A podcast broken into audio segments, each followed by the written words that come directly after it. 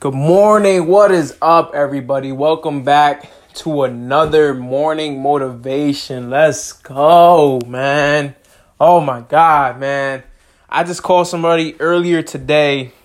You know, they was gonna be late for work, so I had to make sure they got up. And they said, Yo, why are you so happy right now? And I'm just like, why why not be happy? Why not be happy to wake up? You know what I'm saying? Why not be happy to put in his work? Why not be happy to get the day started? You know what I'm saying? Like not everybody is is a morning person. I get it.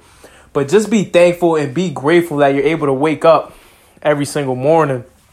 And yeah, man. And the thing, like, I, I want to share this with you guys. I learned this at this, uh, you know, at the conference. Um, what is getting you up every morning, man? And for me, um, it's it's my family it's my dad it's you know the people that are watching me now because i put myself on a platform and i got to produce like your actions got to speak louder than your words. Um it's the people that i talk to you know the children that i'm talking to.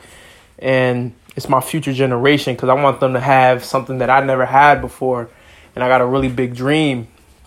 You know what i'm saying? So so you know uh eric thomas in one of his videos uh, this was never put out before, but I'll, I'll, share with you guys.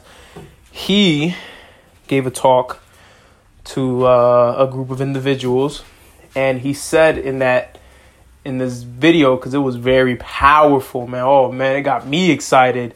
He said in this video, "Are you going to hit the snooze button, knowing that your family gotta eat?"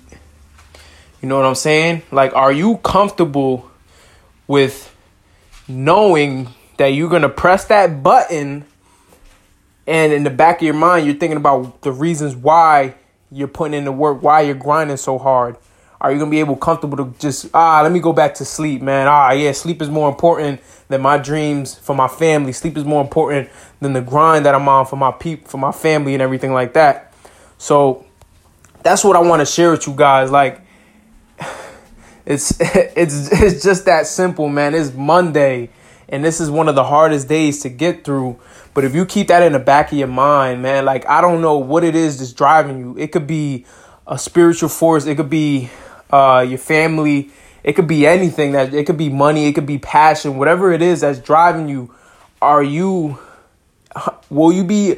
Will you allow yourself to hit that snooze button? knowing why you're getting up, knowing, yo, this is why I'm doing this. Will you be able to hit that snooze button? And for me, I can't.